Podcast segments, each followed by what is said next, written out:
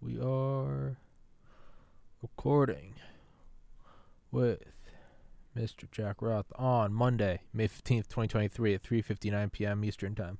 Author of Killing Kennedy. You've been on here once before. The link to the book will be in the description. You and I talked about kind of the importance of uncovering even, you know, 50 years, almost 60 years later, 60 years this fall later, the importance of it because it still has applications to today's political landscape. But it, there seems to be even a more of a unique twist to this story as uh, Robert F. Kennedy Jr. is now running for president. So that definitely does add a little more uh, spice to it. But with that, Mr. Roth, could you please introduce yourself? Sure. Uh, well, again, I, am the author of Killing Kennedy. Uh, worked on the that book for about three years, and it's uh, it was a, a series of interviews I did with various people who were associated with either researching or involved with uh, people who were involved in the assassination uh, and knew Kennedy or knew Oswald or mm-hmm. w- one way, shape, or form were uh, could add insight to it, and uh, and it was it was great. I, I enjoyed it very much, and uh, yeah, I, you know it's interesting. The RFK thing this kind of blew me away too, um, because that is so. It's it's usually important, but it, it takes a lot of courage. Oh yeah, for him to come out and say something like that because I mean, they killed his father and uncle. Yeah, and here he is now coming out and saying this. So I give him a lot of credit for that. Yeah, I was talking. I had Dr. Malone on last week, and we were talking about RFK and you know supporting him and somebody commented, they're like, "Don't you know what happens when like a Kennedy runs for office?" And I said, "Yeah, normally it's normally horrific tragedy follows, but what honor is there in not standing? Oh, you're a, I, I guess we should just put our tail between our legs. What what a, what a horrible outlook on life. Like you know what happens when you stand up to the bully. Like what a pathetic right. what a pathetic existence. So yeah, no, it's people that are like, well, RFK is running. He knows what's going to happen. He probably does. You think he's stupid? Of course he knows what it is. And the man has balls of tungsten because he's doing it anyway. And I give him all the goddamn credit in the world. I totally my agree. no, hey, listen, that's what I. That's how I feel. And you know, it's really, I think it's important also that he obviously he's a Kennedy, so he's Democrat. Yeah. Leaning. Uh because I think we need to come together in that sense. I think we have to stand together, Democrat, Republican, no matter who we are. We're really fighting the same enemy. Mm-hmm. And that is something that I think is really interesting about this because it's RFK Jr., you know, and here he is saying what needs to be said. And, you know, it's incredible. Like, I've gone on these talk shows and I, and again, appreciate you having me back yeah. on. We had a great time the first time. Um, most I'm going to say all of the shows I've been on have been more uh, right of center, if you will. And I thought that was interesting a little bit because Kennedy was a Democrat. Yeah. you know, Kennedy was a liberal. Yeah. You know, and and that's what pretty much got him killed. I mean, there were other circumstances there, but that's what I think is so important about this is that it, it, we got it, it. It's this I think I may have said it last time I was on. They, the people who pull the strings, it's never the president. It's always above that. Yeah.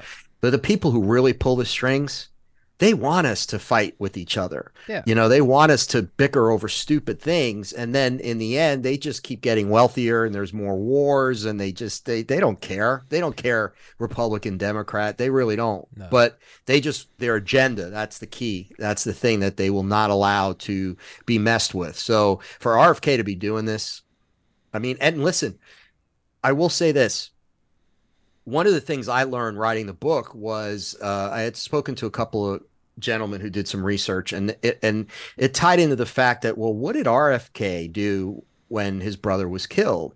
And there was that talk of he immediately suspected it was the CIA. That was his first instinct. It's like RFK is saying is true. Uh, RFK Jr. is saying is true. His father immediately thought it was the CIA. He called the CIA. He's like, "Did you guys do this?" Then he met with the director of the CIA and he was he was like you guys did this didn't you? Because he knew he knew he was he was in in that inner circle. He was the attorney general. He understood what was happening starting in 1961 with the Bay of Pigs and he understood everything going up through 63 so he had a really good understanding of who might have killed his brother. And so that's why with RFK coming out with this now, it's like, yeah, this is what needs to come out. Uh, puts more pressure on the CIA. Yeah, that is kind of hardcore that uh, RFK Senior did kind of because right, he wasn't just some dude. It's not like he was just like the little brother. Was he older or younger brother? Uh, younger. Yeah, so it's not like he's just the little brother that's like, hey, who popped my like. No, he was the attorney general. Like he was in the inner circle, right? I mean, he was in he was in the office when they were like talking with Curtis LeMay and Angleton about you know Bay of Pigs. Like this guy wasn't just some sideline figure. Like he was no. he was like on the he was on the varsity team, and like he immediately yeah, and that, that's not like a small thing to like to acknowledge the fact that he was like you you guys did this like, right? That's so yeah. insane that he was just like, "You fucking killed my brother." Like, not even like the pre- you killed the pre- that was my brother. You guys fucking did this, and they're like, "We didn't." Like, that's so insane that like he made that accusation, and then he gets whacked. Like, then then he gets yeah, and it's you know it's easy to look back and it's been sixty years and all the photos are in black and white, and you're like, "Oh, that's back then," and it's like, it's really not. It's it's really it's really not. I mean, my parents were alive when that happened. Like, it's not that long ago. And to right. think that any of those tactics have changed is like the the height of absurdity. That they, they haven't it changed. Is. It's almost I would imagine it's probably close to like impossible to pull that off now. And they'll still try to. I don't know how they'll do it though. I don't think you can pull off like a Dealey Plaza or a Sirhan Sirhan. I don't think you can pull that off in 2023. I think that's probably next to impossible. I mean, they'll do it in another way, right? You don't, you yeah. don't have to kill him. You'll just find a reason for It'll be the you know oh he raped me. It'll just be that shit. You're gonna have nineteen thousand accusers come out in the next six months. Right, or they can put child porn on his computer. Yeah. You know, whatever. That's oh, what yeah. they do now. Zap it from space. Get you right on the laptop. Hey, what's that? Right. yeah, it's no a technology. I've thought of that, man. That's a that's a good point you just made because I I don't think they could get away with something like there's too much technology now. Yeah no you, i don't think you could kill someone out in the open like that but i mean i always think about that. I mean they just zap your your phone and put some you know some lewd pics of a 10 year old i barely know how to log into my imac. Like what defense would i actually have against that if that happened to me? I'd be like it's not mine? I mean like i don't you know. Yep. And, they, and it's very effective because 50% no matter what happens from that point on you've already lost 50% of your viewers and 50% of people are not going to believe you anymore. Yeah. so because it's such an appalling thing. So yeah. all they have to do and it's the easiest thing to do it's horrifying really. Yeah i mean the fact that they can do that. It is kind of weird though. I, I was hoping that he and trump would team up because that would be such like a wild just wrench to see thrown into the system. I mean would it succeed? I, I don't know. But i guess you know kennedy tweeted that he's not running with trump but i thought that would be such like a a crazy like flaming unicycle to just throw into the race and see what happens. What do you think about that? a flaming a unicycle. Flaming, I'm just imagining like just like the juggling chainsaws on fire, like because they they wouldn't let them win, and they would be forced to do some sort of three ring circus, right? Because they couldn't kill them, so they would. It would be some. They tried the mail-in ballots again. They'd be like, "Oh, there's a new variant of whatever the." F-. Like it would be so obvious that I think people would almost no one would doubt that it was like stolen or something. It would be something like that. Well, again, the, the idea that a Republican and a Democrat would run together. Yeah. Think about that. Yeah. And and not only not only any Democrat. You're talking about the Kennedy family here, man. They are the when you think about a Democratic family, you know, in the last hundred years. I mean, that's it's the Kennedys you know, and they they're the equivalent of the Bush family on the other side. Yeah. So you know, this dynasty of of whatever public servants. But you know, listen, what I say is, and and, th- and that's what's different about RFK though. He's inside. Obviously, he was a kid. You know, obviously he was. It's not like he was 30 years old when this happened. Yeah. Um, so you know he's looking at it from what he remembers when he was young you know what his father said you know and what his mother probably told him over time. And you know, but the fact that he again was an insider his and his father i mean his father was an insider and his obviously his his uncle was the man who was killed. I mean that's just just ridiculous. And and he so he's coming at it from he has he has cred on this he's definitely got street cred and that's something that most other people don't have so but you know i, I got to tell you it it's the timing of it has been amazing it's you know obviously it's benefited me because uh, people are like, "Hey, uh, can you talk about the CIA and their role?" And I'm like, uh, "Yeah, sure, I'd love to." You know, because he's right. He's right.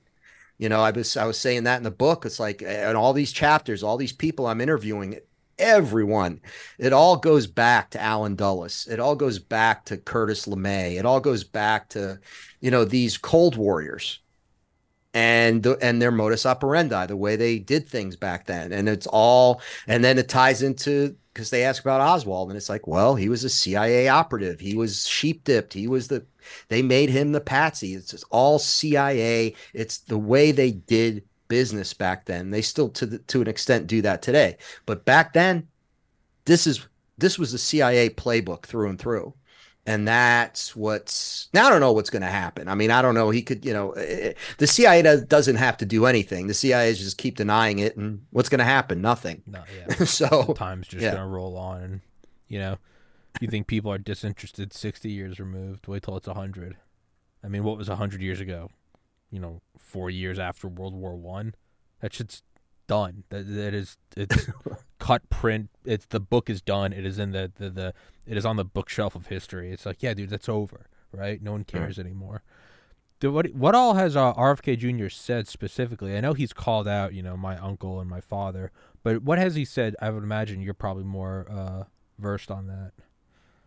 Well, he he said there were three. So when John was killed, Bobby immediately called the CIA desk office or whatever you want to call it and talked to someone he knew. He's like, "Did you guys do?" Literally, he asked them, "Did you guys do this? Was it you guys?" Like he was. Pre- you imagine how Bobby felt. Like yeah. there must have been such a vulnerability.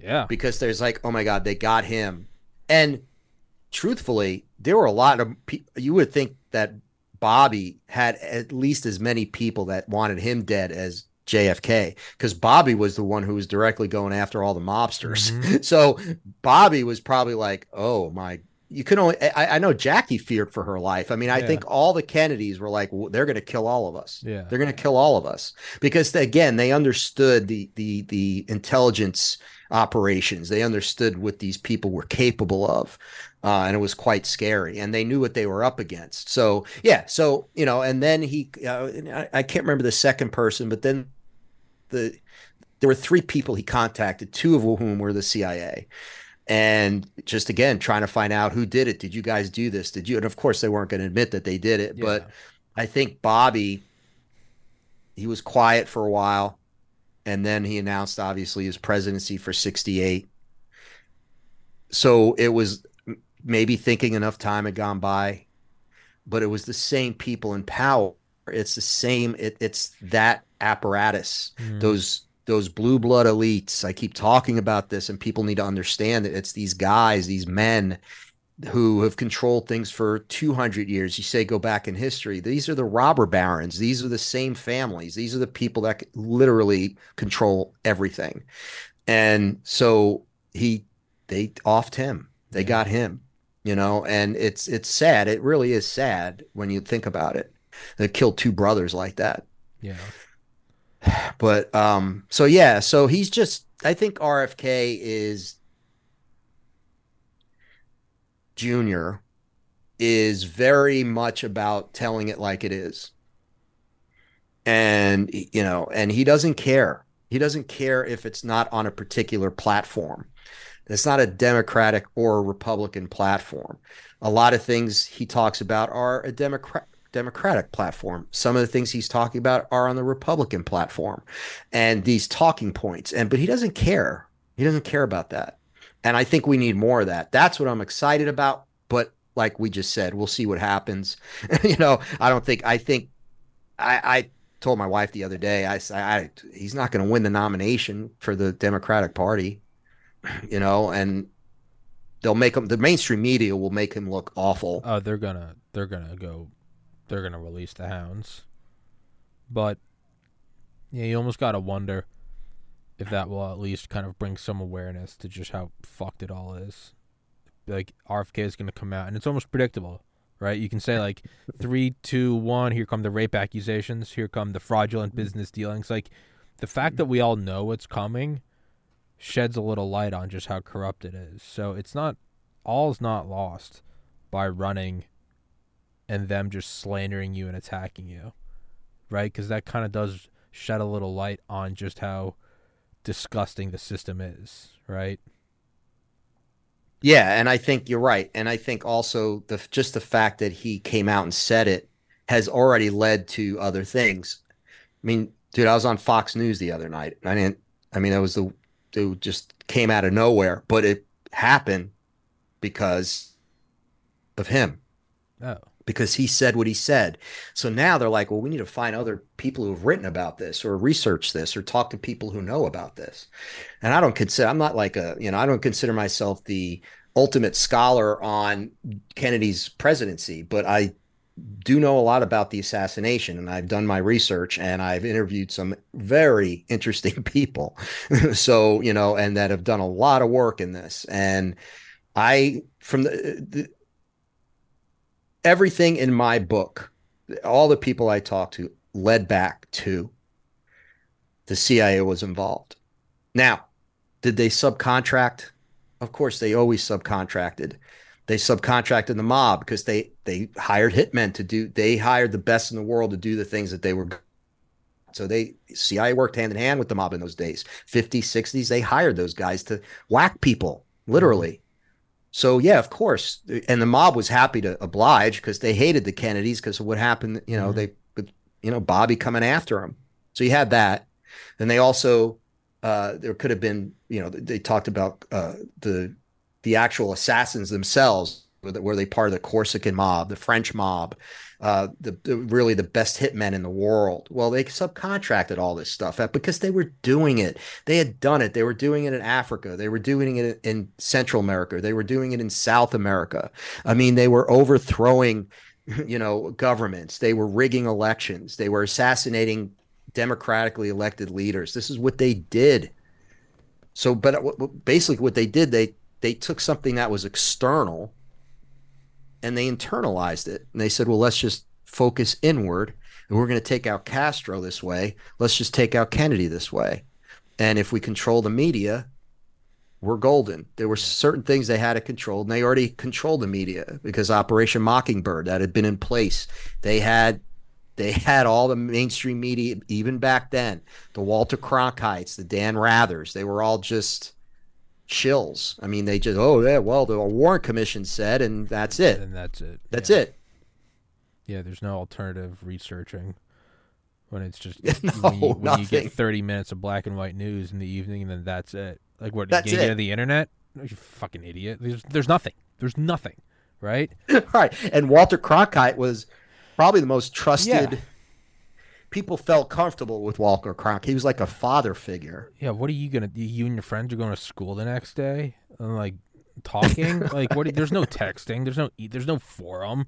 And like, even if you were talking, what are you? You got to go to the library and like find. Oh, like the books haven't been written yet. What are you cross referencing? It's not today where it's like you can look at different camera angles and well, this tweet and this thing. No, it's just like you get a little tube. It goes. The president's been shot, and you go, oh fuck you know, God save America, and then it's like that's it, right? And then right. you probably don't want to question it too much because you probably come across as like an ungrateful, unpatriotic commie. Your dad's probably like, "Shut your fucking mouth." You know, at this table, right, right, we believe the Warren Commission because your dad probably served in World War II, right? So your dad's looking at you like, "I'll reach across this table and knock your teeth out right now." Right. So you just go, "LBJ is the king now." Right. And I don't. They were all. I don't blame were, they them. Were all, they were all Cold Warriors too. I yeah. mean, they had fought in World War II that generation, and they, yeah. you know, yeah, they hated the Nazis, but then they hated the communists. Yeah, no you know, kid were... of mine's gonna question who killed JFK. They just beat the shit out of him with a belt right there, and that was that. But Man. look what happened after that. Yeah, it was the surge of the counterculture movement. Yeah, young people were fed up, and I guarantee you that happen at a lot of dinner tables Yeah. where you know fathers are slapping their kids because the kids like this is all They're like who killed who? like who did what? And it's just yeah, and the dads probably all were like storm D Day, so they're just and understandably so. They're like, you know, you don't we don't we don't question Uncle Sam in this house, right? Right. They're riding all they're all riding off the GI Bill, so they're looking at their sons and they're like, oh, you were red. Like it's probably Red, a right, lot, exactly. probably a lot of backhands in kitchens over that night, right? Yeah. God. So yeah, I mean, you kind of feel. I mean, I kind of feel bad for him, right? I mean, you look back at it now, you're like, how would you question it? You couldn't. You just said, "Shut No. up," and you did your algebra homework, right? Nope. Yep. Yeah. It was it was just a couple people. Those early, they were citizen researchers. Yeah. They weren't journalists. Most of them weren't even journalists. They were citizens who said, you know what, and they started digging. Mark Lane is the perfect example. Yeah. And you know, so it's like those early researchers who questioned the Warren Commission. Uh, that took guts Yeah. because there were a lot of people dying mysteriously in and around that whole thing. Yeah. And I don't know, man. I mean, I you know, I I wrote this book and I I did it in a way where I interviewed other people. I basically documented what they told me.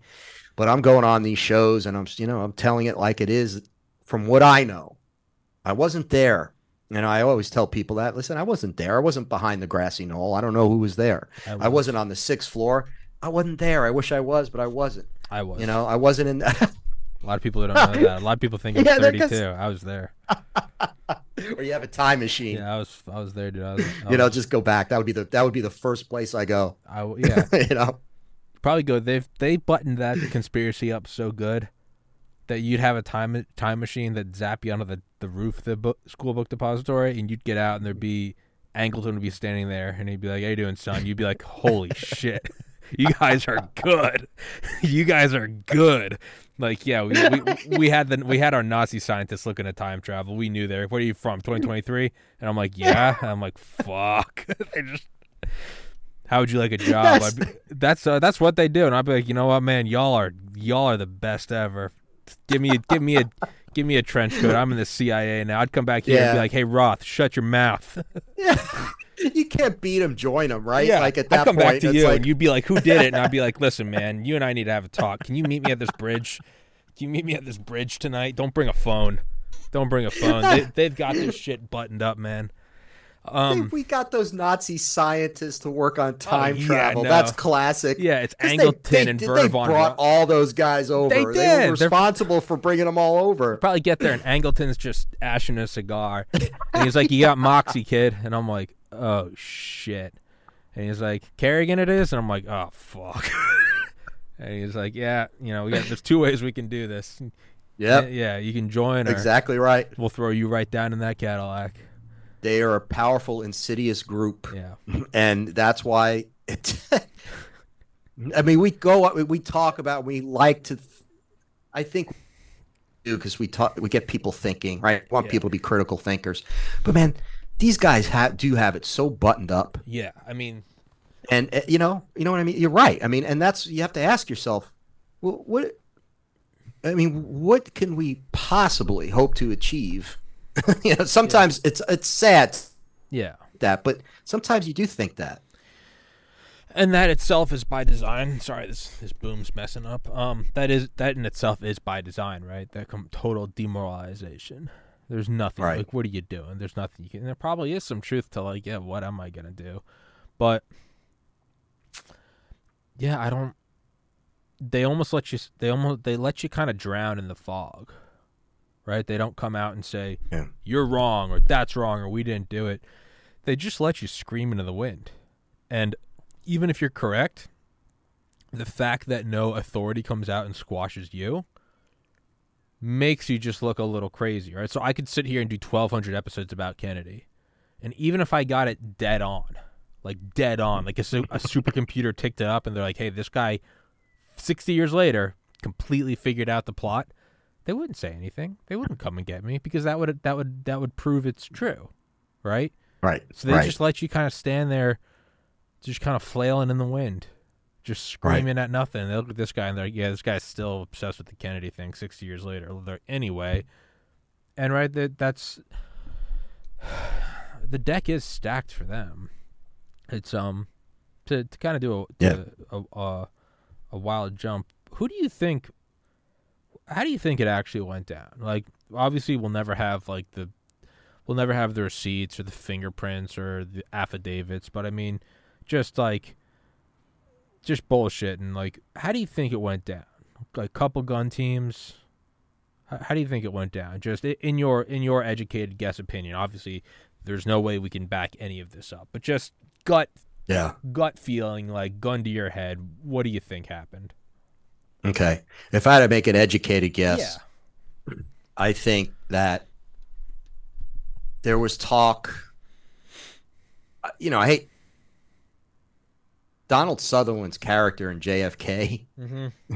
I think that summed it up perfectly, Yeah. Mr. X. Yeah. Like, and and because he was he the way it, it it really did go down. I think like that where there was this, it was in the wind, right? Yeah. Someone said something, yeah and it was a combination of first of all Allen Dulles who Kennedy had fired right? So he's like this cold warrior sacred cow that is Yeah. is now fired. Yeah. and so but he still had a lot of power so he's talking to people and they know very powerful people. And maybe it's Clint Murchison with you know or or some of these Texas oil guys who are like Kennedy's got to go. Like they're all bitching and moaning that Kennedy's got to go for different reasons. Um, and then it's just again these people that I, I use the name Rockefeller because they're so high up. If Mhm. anyone's pulling strings, and if, if people say, "Well, it's Dulles and you know LeMay," or, yeah, but even they have bosses. So who are Yeah. there? Those are that's the real shadow government. Yeah. so it's like, is it you know the Rockefellers? They like like to control everything, and can they hate the hated the Kennedys. so a lot of people dislike the Kennedys. So it starts there, right? And then it's like, okay, so who's going to put this plan in place? CIA is perfect for it. Mhm. They already have everything in place. They've trained people for this. And it's like, well, let's take that plan we had to do this in Guatemala Yeah. and in Africa and in Cuba, and now let's internalize it here to get rid of Kennedy. Mhm. And all of these little modus operandi, right? So, okay, we got to have a patsy in each city. We have to. So that's it's a few people planning the, you know, hiring who's going to be where, and and it's need to know. So no one knows everything, right? So it's like you're to be here then, you're going to be here then. And they also had people there in Dealey Plaza that day that did nothing, and they were told to be in Dealey Plaza. There was a story about how there were there were certain assassins in Dealey Plaza that day who didn't know why they were there, but they noticed other assassins in Dealey Plaza that day, and they were Oh, just told to be there, and they got paid to be there. They didn't do the sh- any shooting, but there's a couple reasons for that. A, muddy the waters, and B, you people, you were there, so sh- you know, like Shut it's almost like we have. Right, right, Yeah. right. It's almost like you know. Listen, this is how much power we have. so that was that was a statement, and I think that they had probably three teams of two or three people with a main shooter, a spotter, uh, radio guy. I don't know. I don't know how that works, but like something to that effect. Uh, grassy knoll, six six floor depository, which again Oswald was not there at the time, and then maybe on the other side, Uh, the- uh, yeah, the like uh, The the- like where the freeway or the overpass. I mean, it could have been anywhere, but I would think, or actually, because I was there recently, so you have that other federal building where all the at the time there were prisoners uh, in there, and they were yelling and screaming. They're like, ah, you know, whatever, and all the windows were open.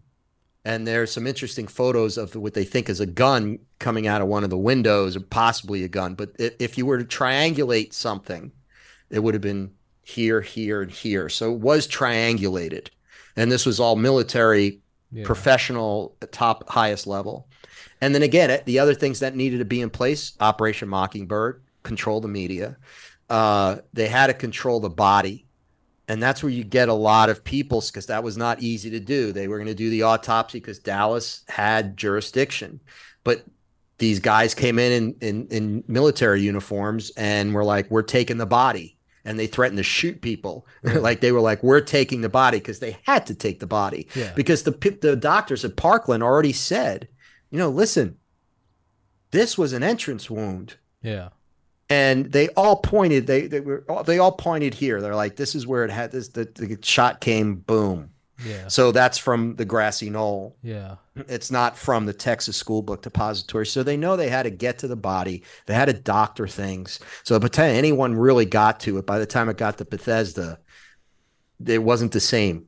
They had already done some things to the body, but it was all very well planned out. And I think that, you know, it was a group of very powerful people who subcontracted and and need to know needed on a need to know basis and departmentalize the whole thing. I know there were people that was like, all I know, I was supposed to be there on an airfield in Fort Worth, waiting to take three people to Canada. Yeah, that's all they know. Yeah. Once they get to Canada, there's a plane there waiting to take them back to France. I'm just saying it could be yeah. the shooters. It yeah. could be anyone. Just you know, total. Just get total yeah. fog but they they trained and they knew how to do this stuff because they did it all over the world. They were incredibly good at it. So all they had to do was to say, okay, let's find the right spot. And they planned different options. So they had Chicago, Tampa, Dallas. In Chicago, what happens? This this informant named Lee calls the calls the Secret Service and says there's to be a plot, Cuban exiles. They're going to try to kill Kennedy he warns them. Lee warns them. Kennedy doesn't go to Chicago. It doesn't happen in Tampa for whatever reason. They had a patsy set up in each place. Where does it go down? Where does it? Where is it all? Where does it happen? Dallas. It all, everything goes according to plan. Boom. Oswald and things didn't go quite right because Oswald probably never should have left the Texas School Book Depository alive or the fact that he got to the theater and he called his handler mm. and said, his handler's like, meet me at the theater. Well, that was all big setup because there were 50 police officers showed up. so it's like, and he wasn't even, they weren't even, they say he, you know, they said, well, he killed Officer Tippit. They didn't even, it had nothing to do with Kennedy at that point. So they knew, but they knew they had, it was Oswald. They had to get Oswald, and then they had to shut up Oswald. Ruby probably wasn't supposed to happen. Hmm. But they had to get that. That was a last minute Ruby go in there, or you know, he owed he owed to the mob. He he was in debt. He you know he was a mobster, but it was like either you do this, you know, or your family, you know, that kind of thing with the mob. So Ruby does what he has to do, and that's it. That's it. Once Oswald's dead and he can't testify in court, and, and oh, and then Lyndon Johnson, here he is. Oh, we're gonna do a warrant. We're gonna do the commission. Earl Warren, he's a actually was a good man. You know, he was an honorable guy. But here's the Warren Commission. And who's gonna he's gonna head it, but the main guy that responsible is Allen Dulles. They put Allen Dulles on the Warren Commission. It, it's yeah. You, again, you can't make that up. No. It's, not only was it the perfect conspiracy, and not only did they control the media, if those two didn't work, they were the ones doing the investigation. right. They controlled the investigation. It was so airtight. You almost there is something and like I think it goes without saying, like they're demons from hell. But there is something if you can just detach yourself from it. There is something so fascinating about how it was just the perfect assassination. How 60 years later, people are still like, we think this is maybe how it happened. Like, they really pulled out all of the stops. Like, yeah, assassins there just giving bogus orders, just like so they don't even know. So it's like if someone asks them, they're like, yeah, I was told to, you know, sit in the back seat of a taxi or some shit like across town. And now they're like, I don't even know what that was. Who contracted me, right? And it's, I mean, and then, you know, if there were teams of shooters, we don't know who they were. Yeah, they get on a plane. We're taking you home. Oh, that Cessna went down in the middle of the Atlantic. Right? Exactly. I mean, we don't right. even know who to be looking for, right? Right. Probably right. If CIA an assassin was yeah. assassinated in, in Corsica yeah. two weeks later, what do you know? You yeah. never find the the guy never existed anyway. like who knows right? this? Yeah, right. right exactly. You just use another CIA plot to take him out, right? You just And it's like because we were doing that shit all over the all over the world. You have this guy, and then All you over. you tell some other guy, you hey, that guy's a commie. We think he killed Kennedy. shoot him, and then you shoot him. I mean, it. There is something almost beautiful in like a like a movie sense Mhm. of just like the Swiss watch mechanism of everything Yep. that went down that day. Nothing was left for chance, and it's No. It's evil, but you can't help but be impressed by it. Yeah, if you if you remove yourself from that and you and, and the insidiousness of it, Yeah, and you you're left there. I was horrified most of the time I was writing this book because I realized just what kind of people we're dealing with. Like it is horrifying. And here's what's you talk about Swiss knife precision. These guys took a lot out of the Nazi playbook. And this is what people don't like. They have to understand the sequence of events starting with the war, World War II, towards the end of World War II, and what was happening. They had already knew they were going to defeat the Nazis, defeat the Nazis, but the Nazis had a lot of sympathizers in the United States, mm-hmm. including a lot of these very wealthy American blue blood families who were anti-Semitic to begin with. I mean, you're talking about like you know white Anglo-Saxon Protestant, Harvard, Yale educated. It's you can't get more waspy than these people were, and they hated everyone. And you know these are the people that hated the Irish. That's why they hated the Kennedys because they were English Scotch and they didn't like the Irish. I mean, my God, right? Mm-hmm. You know, and so Home this is what they were. so this is what they were like, though and they were raised to have that elitist attitude. That's the attitude they were raised with to have. And this started before World War II ended. And they that what they did, they took all these Nazis. They not only Wernher von Braun, I know everyone knows about him, Mm-hmm. rocket scientist, he helped us beat the Russians getting to the moon. Okay, fine. But there were thousands of other yeah, yeah. scientists, Nazi scientists, who guess what? Were working on what became MK Ultra, Oh yeah, mind control. Yeah. They were doing that in the concentration camps. yeah. Dachau. They were doing that all over Germany. Yeah, yeah. You know, so th- th- MK. these, the K is a, is a nod to the Nazis. It's control spelled with a K. yeah, Yeah. So they and they didn't, they didn't even hide it. It's like you know, like it's like yeah, we're just you know, tens of thousands. They helped get to Argentina, Bolivia, uh, you know, Chile, and they got. I mean, it, it- There was this show on. I watched it. You li- you would love this show. It was called Hunting Hitler. It's on the History Channel. It's on Hulu now. Highly recommend people watch it because of what it suggests. Not so they're saying that Hitler did not die in the bunker. Mhm. Okay, but even getting past that, what they found, it was like three seasons. And what they found is this network that the Nazis had set up, this underground network, all across Europe, Scandinavia, down to the Vatican, leading to South America.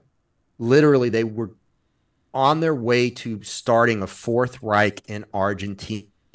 And I don't know how they didn't do it. That's how well planned out it was. I mean, I think maybe some of the guys just got too old, but They're probably They- like, why do it in Argentina? We've got a good one going in America. uh, well, uh, well, but the thing is, in Argentina, you had they were it was uh, Perón was fascist, and Yeah. and they they loved the Nazis, so they the Nazis Yeah. had been going to Argentina throughout the war. They would go there, and they were planning all this. So think about these intricate underground systems that they had set up for escape and secret meetings and all this and these people they had in place plus their mind control they no one was better at that no one was better at propaganda you know they just had and and we just took it took the playbook we can't these guys kind of like the nazis anyway yeah.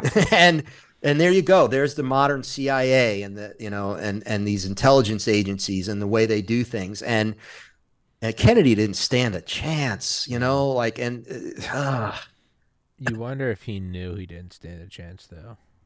I don't know. When you when you start to read, and you always have to be careful of like, are we projecting our own romantic like heroism traits onto him, right? And it's everything's always easier in hindsight, and well, of course this was happening, but you read some of his speeches, man. There's almost like a uh, maybe I just sense it, and maybe I'm projecting myself on, but you almost feel like he's starting to like lose it. I don't mean in like a crazy sense. I mean like he's dropping the facade. It's early on. It's like we will work, and towards the end, it's like secrecy is evil. Like, are we not all men? Are we not all like creations of God? Like, do we not need? Are we really? Do we really need these evil black ops going through the night? He kind of, you know, it kind of sounds like he's like on the third drink, right? And yeah. He was, oh, he, he was, was begging like, them to right. Yeah.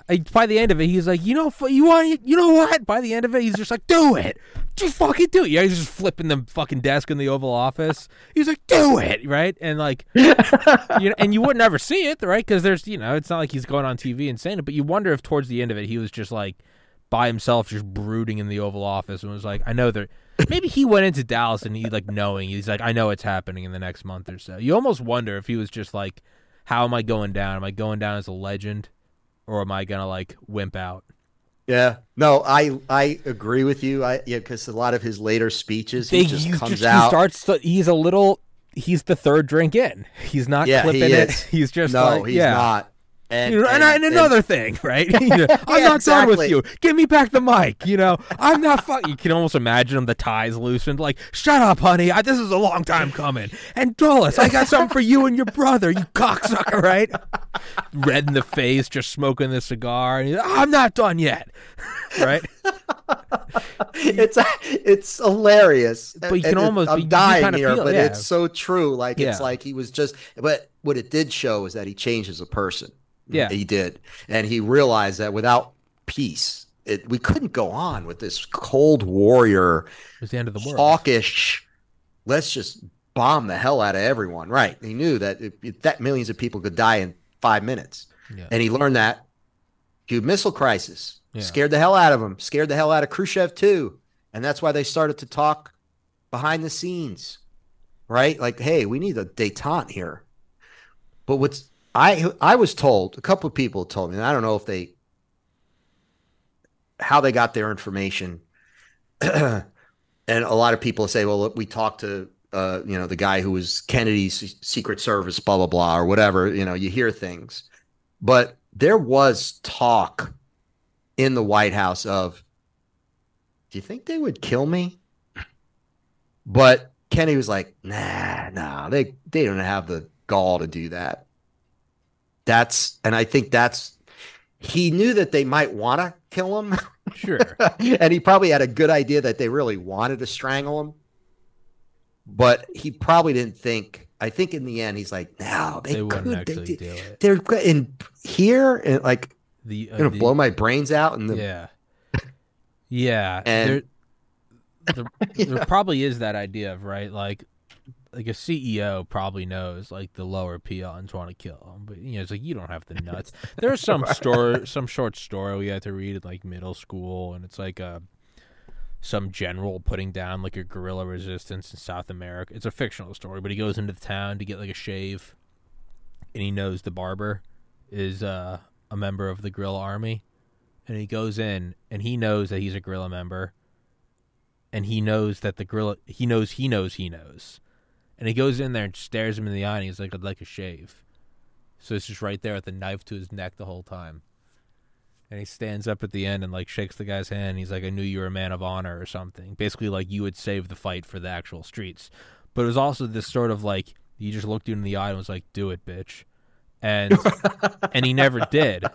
You almost wonder if Kennedy underestimated just how psychopathic they were. Like they yep. won't do it especially during the cold. You're not going to shoot me a year after the Cuban Missile Crisis.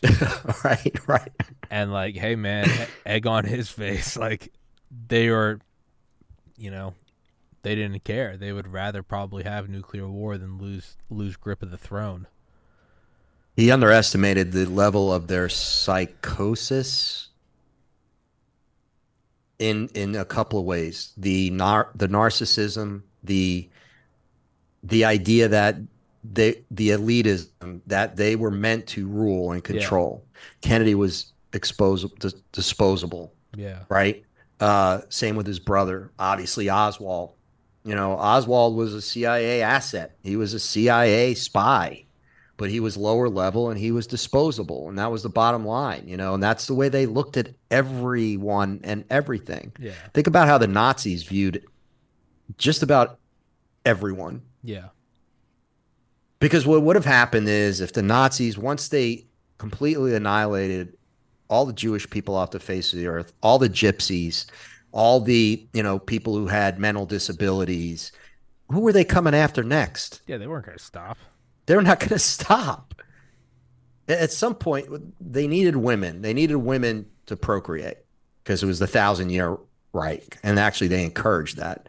but it was like, yeah, all Nazi, all Aryan women need to have children, to have mm-hmm. as many as you can. It, it, it's it's so insidious and evil, yet it persists. Mm. And that's why it still matters. That's why when we say, ah, 60 years later, you know, these younger generations could care less, at least some of them. There are some people teaching this in college courses, which I think is great, mm-hmm. uh, but not enough you know and i think that they're also not teaching critical thinking skills and that's on purpose because if you can't think critically we're done. Yeah. at a certain point we're done as a society. We're just done. Yeah. So you know but it, it's it's it matters still because it's people don't realize there was an article that just came out and it was very similar to what i talked about about the nazis that there's there's this underwriting there is fascism fascism didn't die after World War II. Nazis didn't die after World War II. Like they were alive and well, believe it or not, in South America and some other places. And it was incredible. But that idea of let's kill everyone else because we don't like them. And as long as it's not us. Yeah. You know, and at some point, they're going to get to you and that's what people need to realize. You can't think that way. Yeah, we have problems in this world. You know, a lot of people don't like immigration. A lot of people don't like, and, and there's problems with that. I get that totally. But, you know, that, that it's this, this attitude of pure elitism where it's like, if you're, if you're not one of us, yeah, you're one of them. And if you're one of them, you are disposable. The machine and will turn on you the machine will turn on you the machine will eat you alive and spit you out.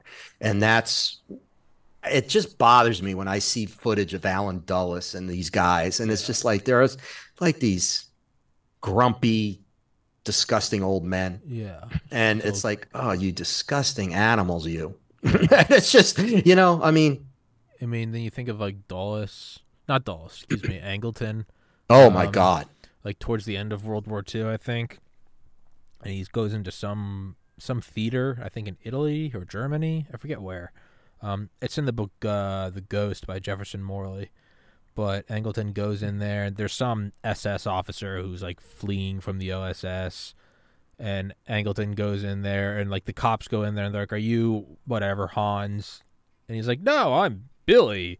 And they're like, "Come with us, Hans." Kind of like they pull him out onto the street, and then they bring him to like Angleton's office, and Angleton's basically like, "So you can go hang, or you're gonna work with us."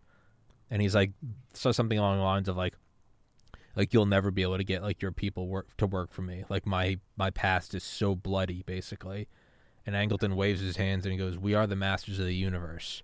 And I think in that statement you can see the mindset of we right. are the right. And it, to an extent, there's you know, it's probably validated, right? You just won World War II. You're probably like, you know, you know, we yeah, like, we little, are the champions. hubris. Yeah, yeah you're probably feeling your your ball is probably feeling a couple sizes too big. You're probably like, uh, yeah, we are. Fuck, are you? We just nuked Japan. Oh, you don't even know what a nuke is, do you? Yeah, no, no. We just we just we just flipped a switch and said bye bye in Japan. You you're probably feeling like you're seven feet tall, but right.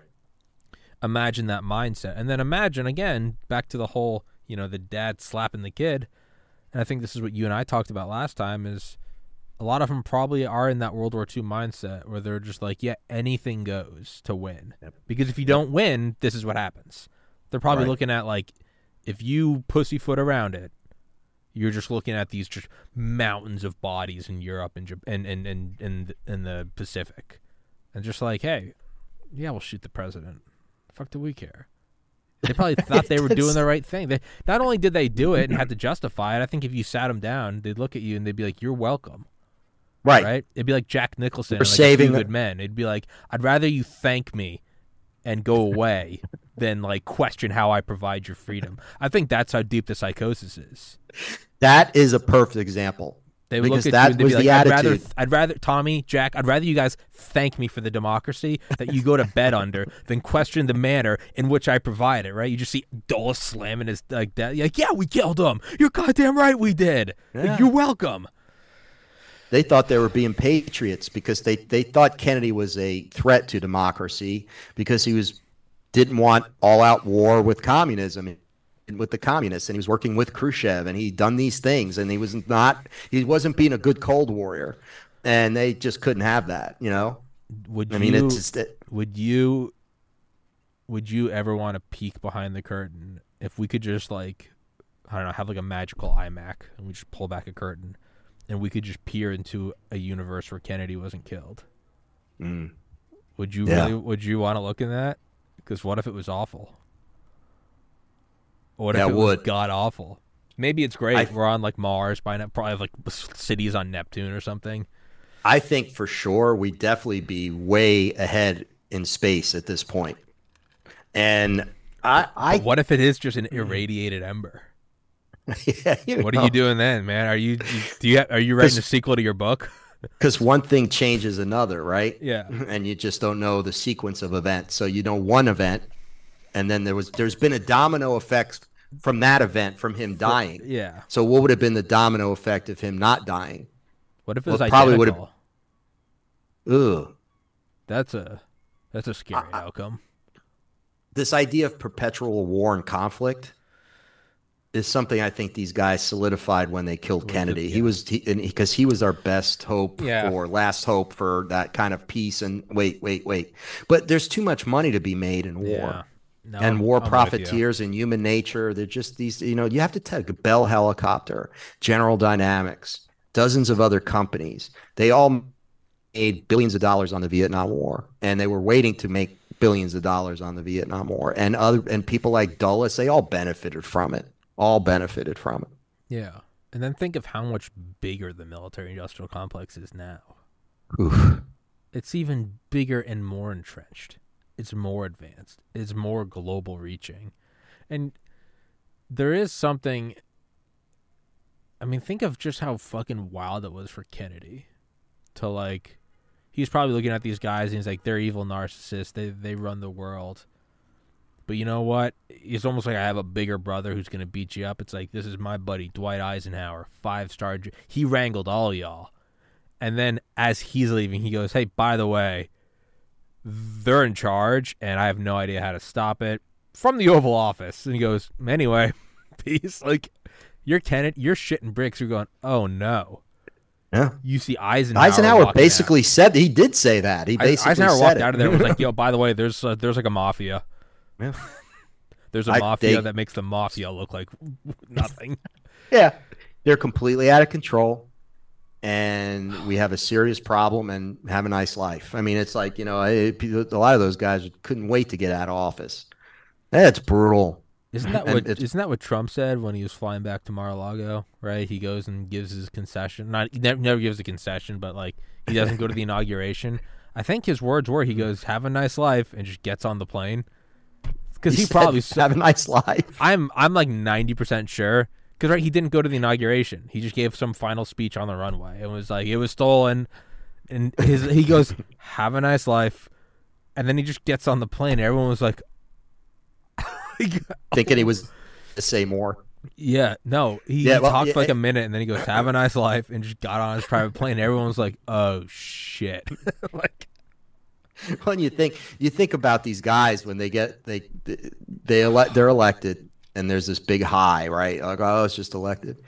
And they you know they have all their campaign promises and then they go into that that meeting that that Yeah. uh, you know that's it's okay the transfer of power meeting. Yeah, i always talk about that because that was something i'll forget when i saw that with obama. And man that guy came out of that meeting looking 30 years older than when he went in and was shaken to the core and i couldn't believe what i was watching. I'm like what the hell did they show him in there or tell him in there i always think they show him the zapruder film they show all incoming presidents the zapruder yeah, film yeah, it's like that could be you too if you don't follow this strict agenda yeah. you know Th- they you don't mess world banking. You don't mess with the big guys. You don't mess with the people who really have the power because you have no power whatsoever. Or they watch like, Not, or there's like an updated version where it's like a video from the White House of them like, I don't know, watching a POV of the first plane hitting the North Tower or something. Like radio can, oh, like you just look at that and they're like, any questions, and you're like, Jesus Christ Almighty, holy shit, right? They show you a video of Cheney watching TV and going three, two, one, and then the first plane hits, and you're going, oh, oh no, oh, oh no, and then they look at you and they go, all right. You want eight years and then you leave with a permanent Secret Service detail? Or. or. Fuck, dude. I mean. Yeah. We joke about it, but I, I always think, like, if I'm actually in that position. All right, I don't have kids. Okay, cool. They show me pictures of my parents. They show me, like, a live video feed of my parents. It's already done. There's nothing I can do. I'm, I'm probably right. just going along. Honestly, man, I'd like to think I'd I'd be some hero. The reality is, is they show me a picture of like my brothers, my parents, right. and they're going, Tommy, it's there is no option where you win. you either just die and everyone you love dies, or you don't. Man, I'd probably just go, yeah. What are we doing, man? Yeah, I mean, what uh, else? at that point, we're aiding, we're we're aiding Ukraine. I'm like, okay, like what you know, it almost makes you feel for him a little more. I don't know. Can you it's, go in? Can you go into that the the Obama thing for if people don't know what you're talking about? Because you brought that up in the last time we chatted. Yeah, and this is just something I happen to see. So yeah. he won. He beat Bush. No wait. Mm-hmm. Yeah, yeah. No, well, no wait. No, How'd that work? He beat McCain. he beat McCain. You know, and, and it was this new beginnings because everyone was tired of the Bushes at that point anyway. And so he gets in and he, you know, is campaigning and all these campaign platform. And he was a lot of energy. And I remember the day I just happened to be watching the news. It's like, oh, so you're about to go into the transition meeting. And like, that's this like three, four hour meeting. He meets with the, the outgoing. So it was Bush and all his cronies, right? Uh, Dick Cheney, Rumps, all those guys whoever was left at that point. And uh, so he went in, and then I was watching the news later on, and he came out. And I swear to you, I'll never forget this. And I don't know what station it was at that time, what network, but he it looked like he had gray hair where he didn't have gray hair. He looked he, ashen, and he was not the same man. And I'm like, what happened? And I'm like, and of course you as a critical thinker, like, would they tell him in that meeting? Yeah. Something happened in the meeting. And then for eight years, people complained because he didn't get anything done. And and if you can find, I tell people try to find that. I don't know where to find that. I don't, but I'll never forget that moment as long as I live because I knew they were telling him things like, "You continue the wars. If you don't continue these wars, again show there's a proof yeah. film you know that's like you, you either wind up like kennedy or you have a nice little you know you retire with a secret service detail and so a lot of money. Yeah if not and, here's a here's a dossier of four different ways we're going to kill your family. You get to choose which one. Do you want it to be a car bomb? Do you want it to be we'll let you choose. Like, you can choose. Fuck. no but you know and here's here's the thing. So what it says and it's said for a long time now ever since kennedy I think, really, is that again, we get so worked up about who's president, who's not president, who could be president, who, and it does not matter. And I say that as a straight down middle, not liberal, yeah. not conservative. I'm saying that as a human being. It doesn't matter. I went on the show the other day and they were, you know, kept going on about Trump and this and that. I said, listen, I'm going to say something that might make you angry, but I have to say it because this is something we need to get past if we're ever going to really get down to the real issue here. At this point, Trump's a distraction.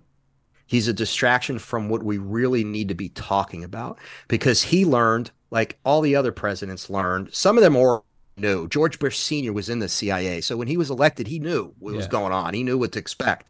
But most guys that come in like that, whether it's a Trump or Obama or whoever, they learn very quickly that they have no power. And if they don't learn very quickly that they have no power, then no real power. That's what I mean by that. They can veto things. They can they can shut down national parks. They have veto power, whatever. But these are the issues that we fight about. Like, oh, you know, we get so angry.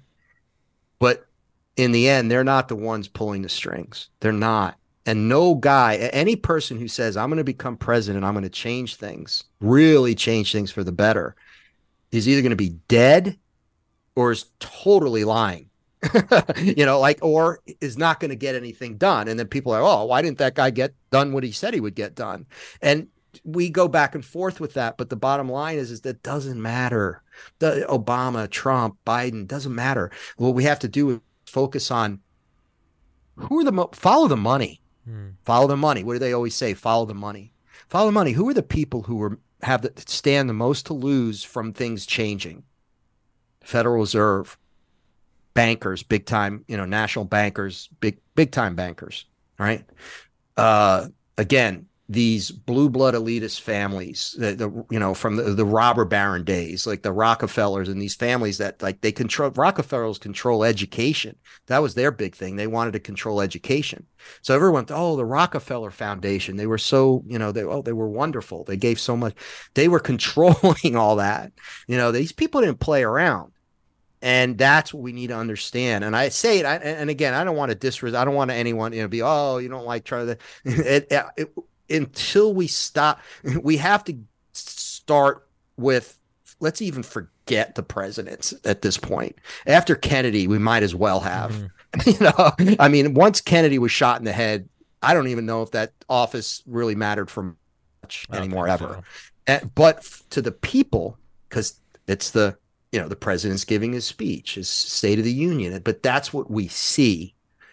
What's really going on behind the scenes, and that scares the hell out of you because behind the scenes is Curtis LeMay, Allen Dulles, you know, you know, uh, Himmler, you yeah. know, Goebbels. I mean, yeah. these guys, you know, people like who were just maniacal, egomaniacal, power hungry, and they have the power behind it. You can't do anything about it. The, the technology, like you mentioned, is so advanced today that they can kill you 50 ways to Sunday and no one will even know what happened to you. Yeah. Heart attack. Yeah. Really?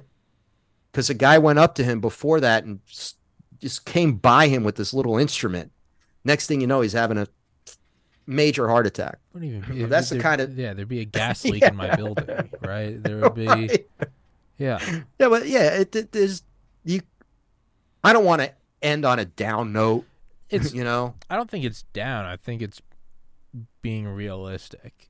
Because if you try to avert anything but the truth, whatever outcome you reach is going to be tainted because it will not be based in truth. So I think we have to truthfully look at it and go like it's rotted through and through. Sit with that and it is depressing and it is it is a down note but then it allows you to pivot and go realistically like what can i do in my life and it does come back to like your immediate surroundings like you can be a better person you can and i know that sounds like some cheery fucking motivational poster bullshit i i understand that but like you can be a better person in your immediate surroundings you can donate to your homeless shelter you can be you can be a better son. You can be a better brother. You can be a better friend. And you can make a difference in the people immediately around you. And, you know, that it kind of sucks because you go, well, there's no office of the presidency and there hasn't been for 60 years. And it's just a totalitarian military industrial complex that I would imagine has probably been run by AI for the last decade. So we don't even know what it is. But, but it's like you can still go, I don't know, volunteer at the you know, local public school or something. Do a big mm, yeah, just love, program. you know, love the people are in your life. You know, like my mom always says stuff like that. You know, it's like just you know whatever. But listen, you're doing this show, right? I wrote that book. People care. Yeah. People listen. People are buying the book. People are listening to the show, and they they were like they do care. You yeah. know, and it's just a question of, okay, but you know the Nazis were never overthrown by any of these little resistances that happened during the you know they yeah. weren't even overthrown when they were defeated okay because no. they were in pretty good shape in Argentina They were hired. but Yeah. yeah, weren't exactly. They, They were were hired and paid here. Very well. They were made Yeah. the heads of NASA. It wasn't even kind of hired. It was like you're gonna be capped. There's pictures of LeMay, Kennedy, von Braun, all Yeah. all in all in fucking Ray Bans, like smoking cigars. Like Yeah, not only And are you it's all a- good. you're gonna be appointed to the highest echelons, and that's you know that's kind of depressing.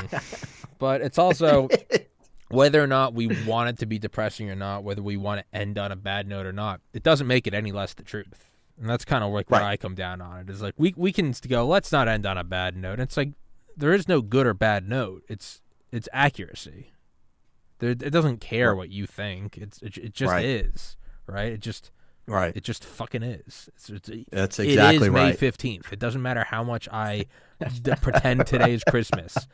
It's just May fifteenth, man. It may, Right. Make of that what you will, Exactly right. but I can't. And you know, that's- yeah, Yeah. No, and that's why it's so important that RFK Jr. goes it goes circles back to him. yeah, It, the truth is the truth. You know, this guy's talking from very he is a he's a really good source yeah. and he's just being honest. He's being honest. Listen, my dad, first people he called was the he was blaming the CIA. Why do you think he did that? You know that it just is what it is, right? It doesn't. The truth matters, Yeah. and it resonates. And it, he is resonating with that. That resonated with people because it was like, whoa, you know, Hardcore. yeah, hardcore. Man, he wins. He gets inaugurated. He comes out and gives a speech that night about the validity of the Warren Commission. Everyone's like, "Oh shit!"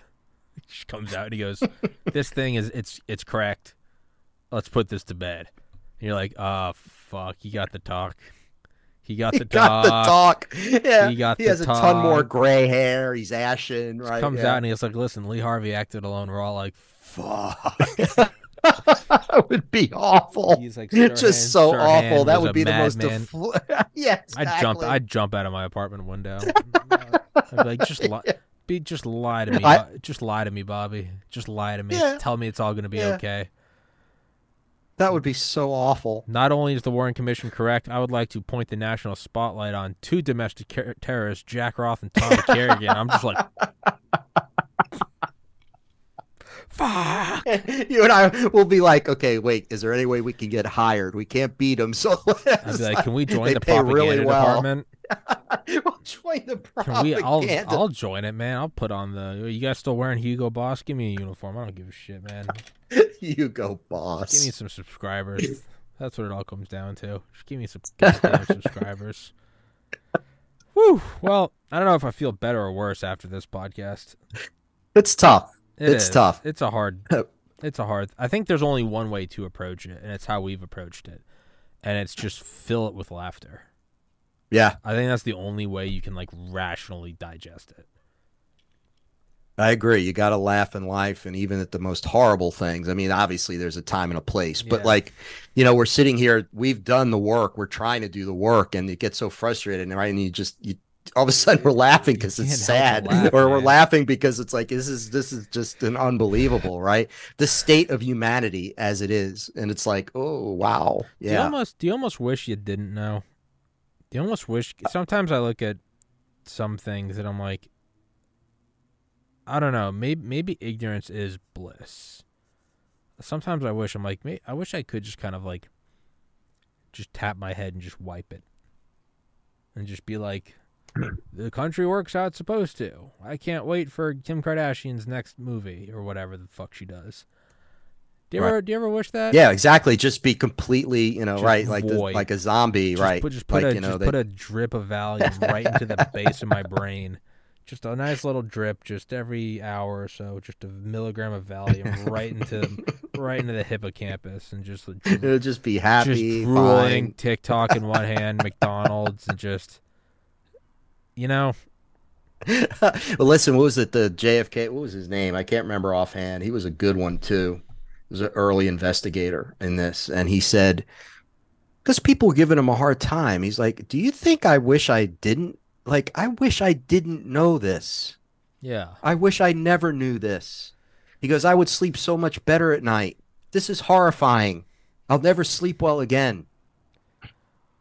You know, that's the people don't get. It's like I yeah, you know, it is so upsetting. You know, and it's so it's horrifying. There were nights I was writing the book. I had to take a break. I'm like, I at least I told my wife, I'm like, this is I oh man. Yeah. It's heavy, heavy, heavy stuff. You know, and but yeah, so yeah, I'd sleep better not knowing anything. Of course. You know, but you you can't, you know, it's Yeah. like we as you you know, like again, as critical thinkers, we can't. Yeah. We, we can't not do anything. I could never do that. I would have been one of the guys. I would have died in Germany in the 1930s. yeah. I would have been. I like, would have been one of the wrong, and I just get shot. I would have been, yeah, I would have been one of those like an like an intellectual-ish, like a writer, you know, because that's the first people they took to the camps were uh, intellectuals, you know, the writers, professors, because those were the critical thinkers. Yeah. People don't remember, realize this. Those are the first people they had to get rid of, and they're like they took them all to these work camp, weren't concentration camps, death camps yet, but they took them to like work. They all died anyway, but eventually, but like they got to get rid of that. You got to get rid of that uh, r- rational, reasonable voices, objective voices. If you're Hitler, because you're Yeah. totally irrational. So Yeah. yeah, Yeah. I would have died, but I'm aware enough to know that I would have died thinking I wasn't gonna die. I'd be like, people are gonna hear me out, and they're gonna rise up and and they would just shoot me in the back of the head.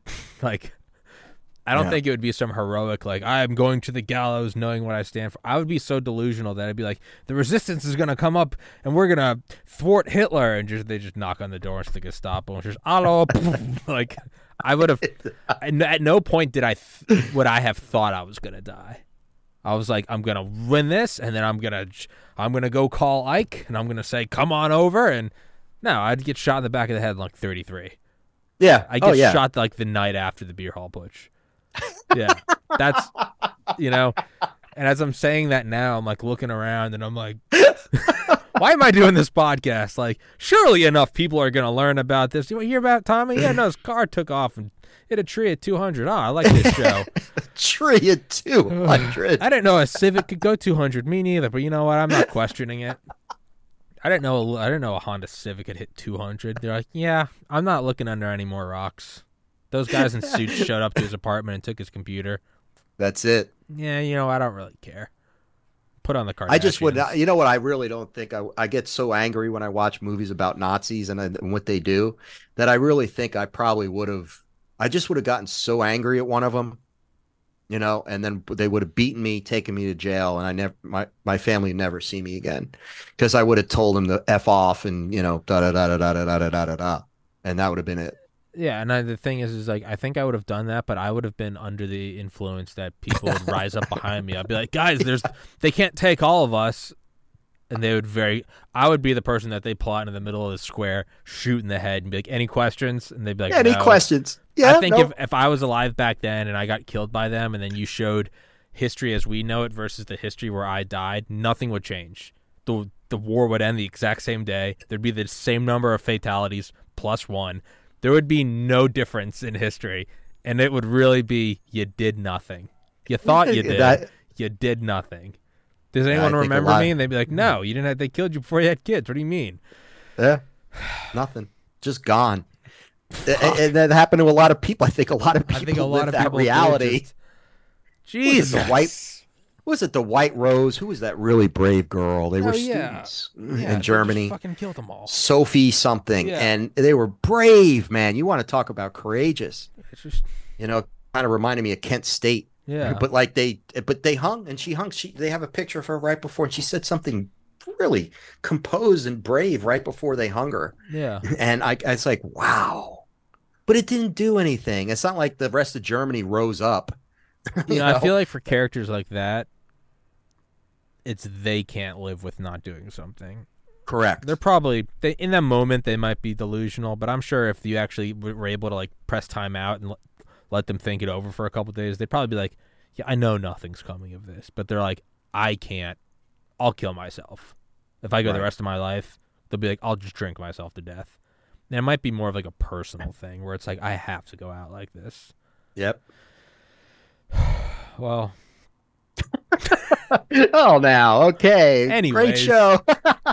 Anyways, everyone, Oh, this look. show's This show's sponsored by I don't know, fucking whiskey. This show is sponsored by Jack Daniels. Go get shit faced. Go go buy a copy of the book. Rat poison. Yeah, this show is sponsored by carbon monoxide. Go fucking add a pipe to your car. Listen to the book on tape in a garage. oh man. no. no, there is freedom in it. There's liberation in it. I wouldn't do these. Of course, the, the, there, there's no other. You have to. The, it, it is what it is. So just to uh, acknowledge it and then just move forward. I don't know. Yeah, you, know? you got to do. You got to. You got to do what you got to do, and and you know live with yourself. And yeah. we're doing the right thing, and and people listen, and it's it's good. It, it's it, at some point, I think this this the power will be broken somehow. Yeah, I think it's going to take a, a, a enormous bloodletting. Yeah. but like the Civil War, right? Like that that was a bloodletting that had to happen. And uh, unfortunately, every so and so so often in humanity, there needs to be this huge bloodletting in order for things to get better for a while until they get bad again, and then there needs to be another bloodletting. I, I'm trying to be positive, and then it keeps going back. I'm like, where are you going? We're gonna have to kill almost everyone so that can be good for like 50 years, and then we're gonna have World War One, and that's gonna kill like 50 times as many people as the Civil War, and then it's good. No, no, no, and then we're gonna have World War Two, and that's gonna kill like twice as many people. And then we're good. Mm-mm. So then we have the Cold War, which lasts for literally ten times as long. Jesus Christ! As I'm thinking, as I'm walking this out, I'm like, it's madness. it's humanity. It's, it's human nature work. I, yeah.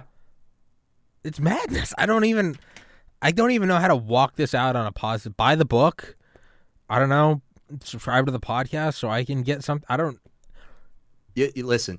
You try to do the right thing. Truth matters. It does yeah. matter. Mm-hmm. So, and then you want to teach your kids the right yeah. thing, and you want to try to create critical thinkers and that's why we do what we do. And i think we are evolving slowly but surely but i think there's still that there's a grip an old grip. It's an old yeah. grip but it's a very strong grip. And they've been holding on for a really long time right? This power that they have. And i think eventually it will loosen all joking aside yeah. and i think we just got to keep doing what we're doing. It will eventually because if you look at the difference between 1963 and today and we talk about how you couldn't pull something off like that it'd be impossible we'll walk out another 60 years. And then they'd be like, yeah, you can't even pull off a, a disinformation campaign, right? Like in in 60 years from now, so in, in, in 2083, they'll look back at like the smear campaigns against Trump or something, and they'll be like, you couldn't pull that off today, with the same way we look at Kennedy and go, you couldn't kill him today. And if that keeps progressing over 60 year blocks, you do eventually break the power. There's there's no big ceremonious breakthrough. It's not Mr. Gorbachev tear down that wall. Right. It will just kind of it won't be VE day or VJ day, but it will just it'll kind of fizzle out, right? And one day you'll be learning about it and be like, yeah, there used to be some power structure that kind of ran the world for like a thousand years, and we're not sure when, but sometime between 2400 and 2500, you know, we can now look back and say that you know that structure was dissolved. And like all joking aside, it probably will be something like that. Very slowly, very hesitantly. It'll just be like water wearing down a rock for eternity. There's no moment where right. the Grand Canyon was formed, right? It's just at right. a certain point right. you're like, hey, look, that that stream cut a mile of rock. Well, when? Over millions of years. Right. It, it didn't not do it, but there's no one day where you're like, that's where it happened, right? It's not right. going to be the dinosaurs where it's just a an asteroid and it's, it's done.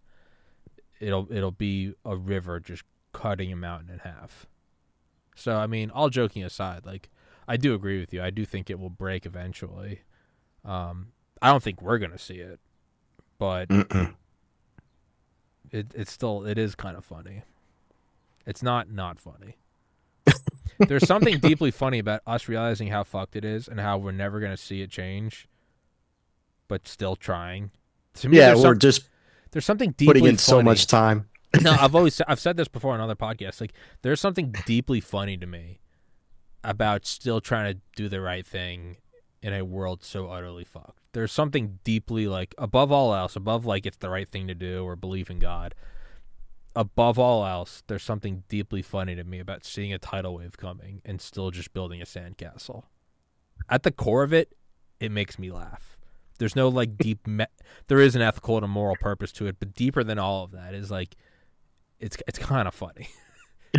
it's kind of funny to like take a squirt gun and like spritz the World Trade Center on fire. You're like, this might help. Like, no, but it's kind of funny, right? And like, what else are you gonna do, man? You gotta laugh. Yeah, keep a sense of humor. That's for sure. Yeah, it's so you got to live your life, you know. It's running on the D Day with a gun that, if you pull the trigger, it says bang. Like it's, it's not not funny, right? There's 50 cows, like Saving Private Ryan, like bang the Lord, and you're just like, boo, boo. like. Above all else, it is funny. If nothing yeah. else, if in, nothing in else. the eons of galaxies and planets forming and dying and like there is something deeply funny about like charging off the ramp with like I don't know an inflatable bat. Like right? It is it is funny. Like if you're on one of those Higgins boats with your gun you look to the right and you see like Ronald McDonald with huge shoes. And he's like fuck I hope I don't trip in the sand. Right? You everyone's on the boat's thrown up and someone would be like that's kind of fucking hilarious you know, you know, 10 Listen, seconds. It doesn't work out for you, dude. You need to try stand up. Yeah. 10 You always got to stand up as a backup. 10 seconds. Everybody's loading the guns, and Ronald is just like, just squeezing his nose. Higgins boat empty, right in the head. oh my god, people are gonna be like, "What are they? People are gonna, talking yeah, about?" Your your your agent's gonna be like, "Hey, uh, what are you? that what are you doing with the book? what are you? What are you doing here? I get all those other things on the circuit. Can we not do that show again? yeah, listen, all these things are so serious. you know, so it's nice to just be a little lighthearted a you have to. about it. I mean, you have to. It's it, to me, this is as real as you get. We're not pulling any punches. Like it just leads to laughter. You know, I can sit here and pretend like that's not the case, but you know, I would that'd be disingenuous. So, right. I mean, you know, this is my pitch for the book. If you want to laugh like we're laughing right now, if you're looking at us and you're like, "I'll have what they're having," buy the book. buy the book. Buy the book. it's better than laughing gas. Buy the book. It's better than because at the end you're like, "Man, are we screwed?" Yeah, you don't you don't need you don't need some good weed or a drink. Buy the book and listen to this podcast and you too will be laughing. So I don't know. But I think I think we should wrap it up on that point before I tank the sales of your book any further than I already have. Uh, as always, dude, it's a pleasure talking to you. I'd love to have you on here again. In the description yep. is the link to the book and all the other links that I need to have in there are in there. Um, closing thoughts, man. No, just you know, thanks for having me on. Again, uh, always love to chat with you. Yeah, it's fun. And uh, yeah, you know, listen, it is fun, and it's it's it's so it's different. It's nice. It's a nice yeah. change of pace. But no, all seriousness, man. You know, it's like this is important. You know, yeah. and that's why we're talking about it. And I think that um, I'm just going to keep fighting the good fight. I know you're going to keep fighting the good fight. And it's just it's not about it's it's just about the truth. Yeah and in the end that's the only thing that's going to matter and and just finding out finding the truth and being able to move forward as a country because we finally got to the truth. And i think that's one of the things that's been holding us back as a country is it's like a dark cloud over the country like whoa you know yeah. what happened there? Yeah. So but but this is it's all great and i i i, I enjoy talking with you so. Hey man i love having you on. It's, it's it's fun to banter with um I do highly recommend the book. I wouldn't have had you on a second time if I didn't really love the book. Um, guys, go grab it. It's in the description. It's a you can, it's, it's a one two day read. You knock it out. It is very good. And uh, Mr. Roth, till next time, brother. Thank you so much, guys. Thanks, man. Thank you for watching. Stay Recording safe out there. Stopped. Much love. Peace.